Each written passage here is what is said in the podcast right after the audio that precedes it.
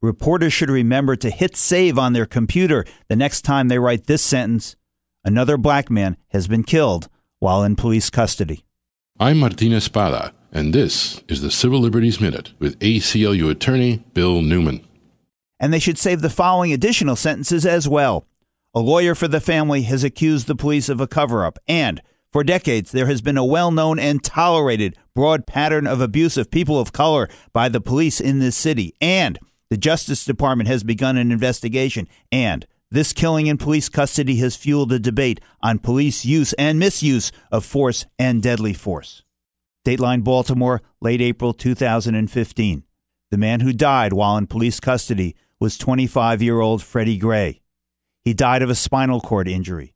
A witness reports seeing police officers sitting on his back. His family says that he suffered three fractured vertebrae in his neck and that his larynx was crushed and his spinal cord was 80% severed.